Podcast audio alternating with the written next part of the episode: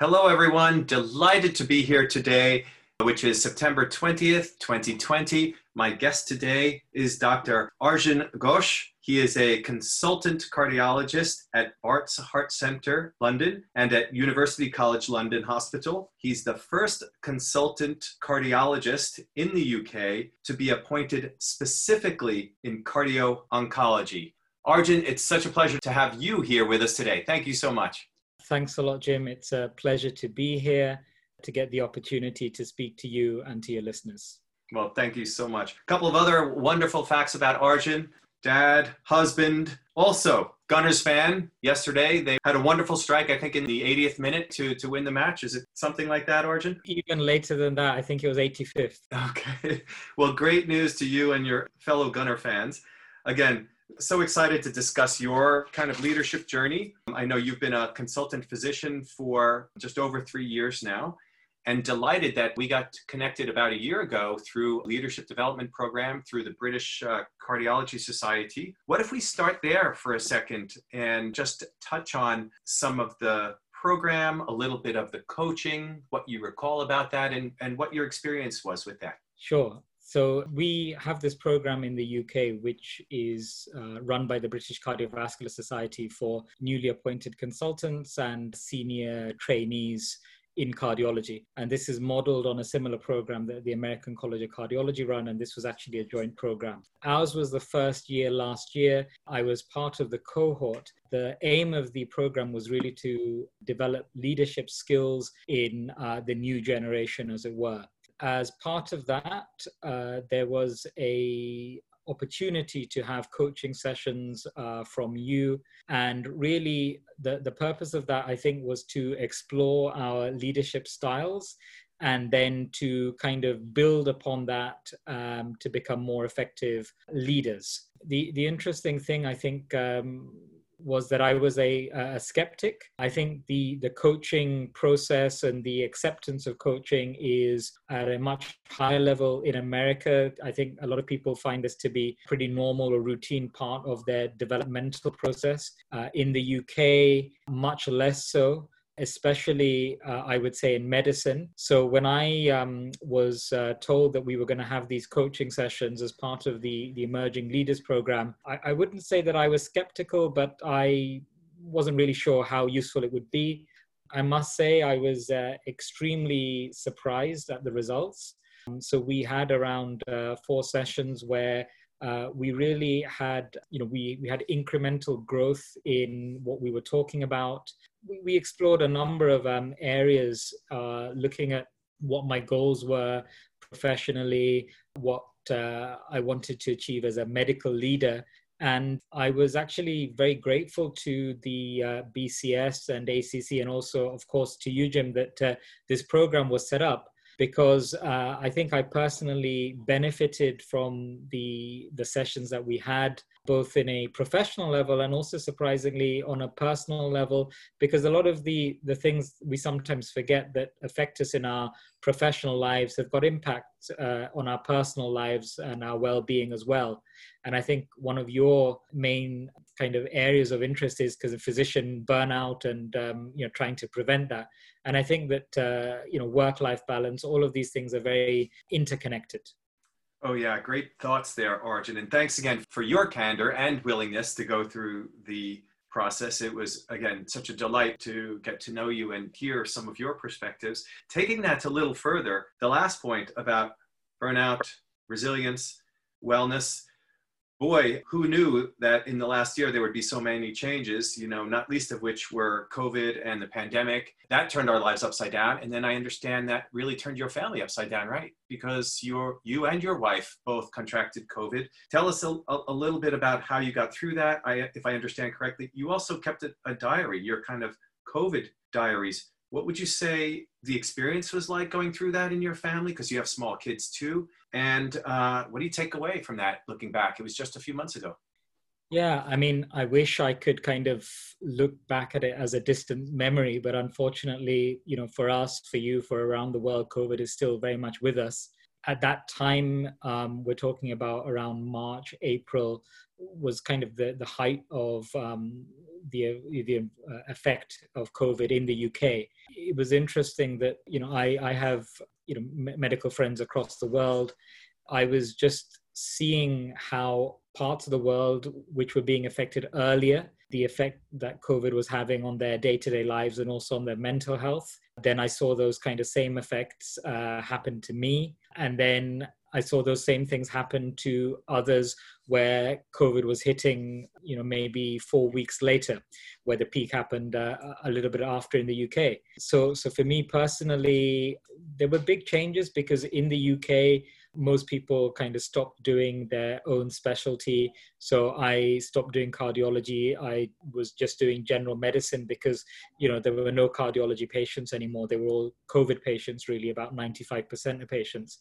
Unfortunately, in the course of that, you know, I contracted COVID before that my wife had covid but it was mild. Um, you know she she was unwell for a few days but it wasn't wasn't too bad. But for me i was pretty unwell for around two to three weeks. You know as as you say you, you always have the fear at that time of you know whether you're going to end up as one of these uh, statistics another medical worker who you know dies due to covid and i think that i probably had that fear more before i was um, actually infected. I mean when i was infected i was unwell but thankfully i didn't have to go into hospital. But I think probably I it was more the fear of the unknown before when it first started, and um, you know you were reading in the news, um, you know people dying, and I think you, you get numb to it a little bit later when the death toll in medical workers is 50 and then 100 when it's one two three four then it's really scary because that's all that's on in the news and that's all that everyone is you know talking about. Um, so yeah there were big changes uh, i think for me personally but i think for, for a lot of people you know a lot of people went through a very similar situation but thankfully you know I, I managed to get through it. My wife got through it. Um, my family are fine. And um, you know I, I wrote a, diary for my uh, a publication for my school my old school uh, magazine. Uh, and uh, they really wanted insight of people who were on the front line helping in the fight against covid. And um, it really helped. It was quite cathartic to try and you know put it all to paper and just recall what had happened and and the positive side as well of helping patients and uh, getting through this process. I, as I said, I only wish that there was no second wave and we had a vaccine and all of these things. But uh, you know, the, we have to be positive. Yeah, for sure. Well, that's a lot. And again, delighted that you and your wife are okay now, and your family uh, is okay. Do you notice that it that experience impacts the way you deliver care differently by any chance?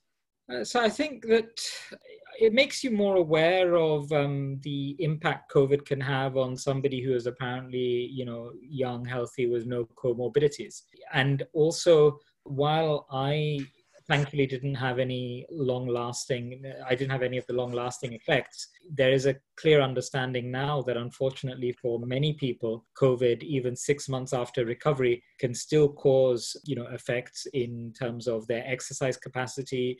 It can have effects in terms of um, short term memory even in terms of um, you know walking and coordination. So uh, it definitely makes you i think more compassionate in that regard in in the sense that you're open to these kind of long standing effects of of the symptoms and when a patient tells you about that you know you you are uh, very open to understanding how uh, it is affecting them mm. well thanks for that observation that firsthand observation if you would just say a little bit more then about you have family in India. You obviously have family in the UK. You saw the impact as the virus spread from continent to continent there was a bit of cognitive dissonance that we discussed earlier, right? You see it, you saw it, you felt it, and then you were, you know, in England a month ahead of other places. What what was that like in trying to to sound the alarm and others may not have been feeling the urgency and impact? Yeah, I think that that was probably one of my biggest, I think, take home messages with the, the whole COVID thing. When you kind of look at the cycle of, say, a bad event or grief, you have the, you know, the denial phase, and then there's a phase of anger and acceptance and all of these things.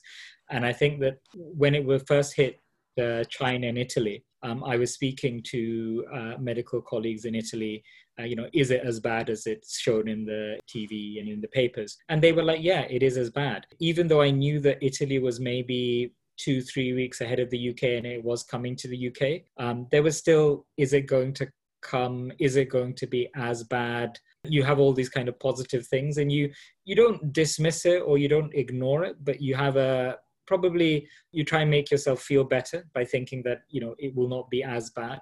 When it did hit, you had all the kind of negative experiences and the fear of you know for yourself or your, your family for the you know the country as a whole it was interesting at that time when i was talking to other kind of family members and lots of doctors in india uh, and just saying you know what was happening it was very interesting to note that they were kind of at the same stage i was when um, i was talking to italian doctors. They kind of thought that okay something is happening. It may come here or it probably will come to india as well but maybe it won't be that bad or we might be able to deal with it. And the, the lack of realization of the potential impact just wasn't there and then i did see that when it did hit india quite badly they they went through exactly the same feelings i had gone through um, you know the, the kind of feelings of you know hopelessness and uh, you know being overwhelmed by this you know tsunami of um, you know covid and again uh, the, same feelings that i'm kind of noticing in myself now that we are getting a second peak you know you, you do see these things um, potentially happening again uh, in other places. It was very interesting just to kind of observe these feelings in a semi-detached way. I mean although i was experiencing them personally I, I kind of knew what was happening and to see exactly the same feelings play out in the same order just with the difference of time you know a few weeks later was pretty interesting um, i mean predictable maybe from a theoretical point of view but it's always um, somewhat different when you see it happen to you and to others and you go through the practical experience for sure. Again, you had a very unique early perspective, and all of this then hints toward leadership. What can you and your colleagues do as consultant physicians, not only in your community, Again, you're part of so many uh, societies, national and international. Let's shift a little bigger picture then. Well, two things. One was we had the pleasure to just a minute ago take a look at some some goals that you had laid out for yourself a year ago in comparison to today. So maybe we could comment on what you've noticed in, let's say, your own perspective and or leadership in a year. The second is again leadership big picture, noting what you just shared with us that this tsunami is coming, you know, what kind of leadership skills, I guess, were really important then and now?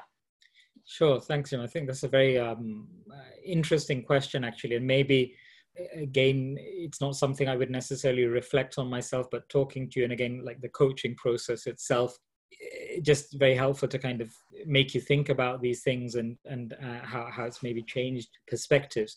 So I think that if I if I look at the leadership aspects of things I think different societies that I personally am involved with, they do have a role uh, in COVID or any new kind of uh, you know pandemic or any emergency situation to educate members and also educate the public. And I think that you know there needs to be uh, strong leadership in the sense that there needs to be a unified message. It needs to be a clear message. You need to make it as unambiguous as possible. It needs to be something that uh, does resonate with people it cannot be too abstract so there are a lot of different kind of pointers um, you know clear and concise also. I think it, comes down to something that a lot of things in life comes down uh, comes down to ultimately is communication. So i think if the communication is not clear and this is from you know high levels of leadership to middle levels and lower levels and then outside of the organization i think that's when you know there's the biggest issue. I think if the communication is clear if people understand the message i think that is the the, the biggest you know attribute any good message can have. So great point about messaging so obviously getting the message out consistently clearly one of the things that i recall that was important for you we don't have to go into the specifics but you had some kind of strategic objectives for self goals for self you touched earlier on burnout and wellness tell us a little more then as we begin to wrap up today how you notice you've evolved. Yes, you have your professional objectives, and there were some other things that I think you noticed about self. Sure. So I think one of the benefits I got from the coaching process, which I mentioned before, was trying to look at the bigger picture and how there is an interplay between your professional and personal life and again, this talk that we'd had previously about work life balance. So I think compared to a year ago, I would say that I'm probably in a better place now, both professionally and personally. I've had a number of um, professional achievements in cardio oncology. You know, recently been appointed a fellow of the International Cardio Oncology Society, which I'm very pleased about. But also personally, uh, I've managed to kind of shift the work-life balance a little bit uh, in a positive direction, uh, more towards life and spending a bit more time with the family and trying to kind of better understand um, the needs of, of the family and also how that uh, you know they are also intertwined with my own personal needs you know we only kind of grow together as a group when it comes to you know the, the family and um, you know it has to be a combined effort so i think you know uh, the coaching process actually did help me with achieving some of this Great. So, congratulations on uh, that most recent achievement. Looking at the the certificate uh, fellow of the International Cardio Oncology Society. So bravo to you. Do you want to add a few more words about that? Perhaps what does the future look like from that perspective for you? Because you are truly unique in that regard. You know, having been the the first one appointed in this specialty there in the UK. Yeah, so I think it's it's always exciting when you're involved in something new. I you know got into cardio oncology because it was an area of uh, cardiology which involved some of the bits in, of cardiology I was training in. So it was a nice mix of heart failure and imaging. Because it was new, the opportunities were, were very, very broad in terms of both clinical practice, research opportunities, leadership opportunities. I really felt that uh, this was somewhere where I could excel. I was very lucky to be appointed as the first consultant specifically in this. You know, subsequent to that, I, I did develop a number of uh, leadership roles I was appointed the lead for education for the British Cardio Oncology Society.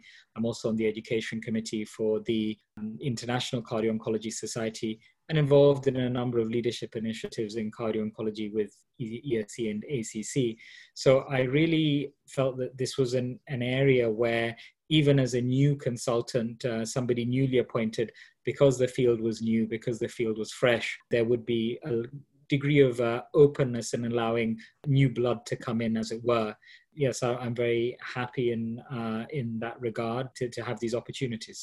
Well, again, congratulations on that. And I know some of these, these things were part of your goals a year ago. Closing thoughts what makes a great leader today, Arjun? COVID has really shown us, both, I guess, in a leadership and in a political uh, perspective, that uh, you need a clear message. Um, so I think communication, clear message, clear vision, and a, a strategy to put that into action. That that is the the paramount, or those should be the paramount attributes of a leader of today. Wonderful. Well, thank you again so much for spending time with us today. My best to you, to your wife, family, of course, continued success to the Gunners. Thanks for your time today, Arjun. Great to see you. Thanks so much, Jim. It was a pleasure.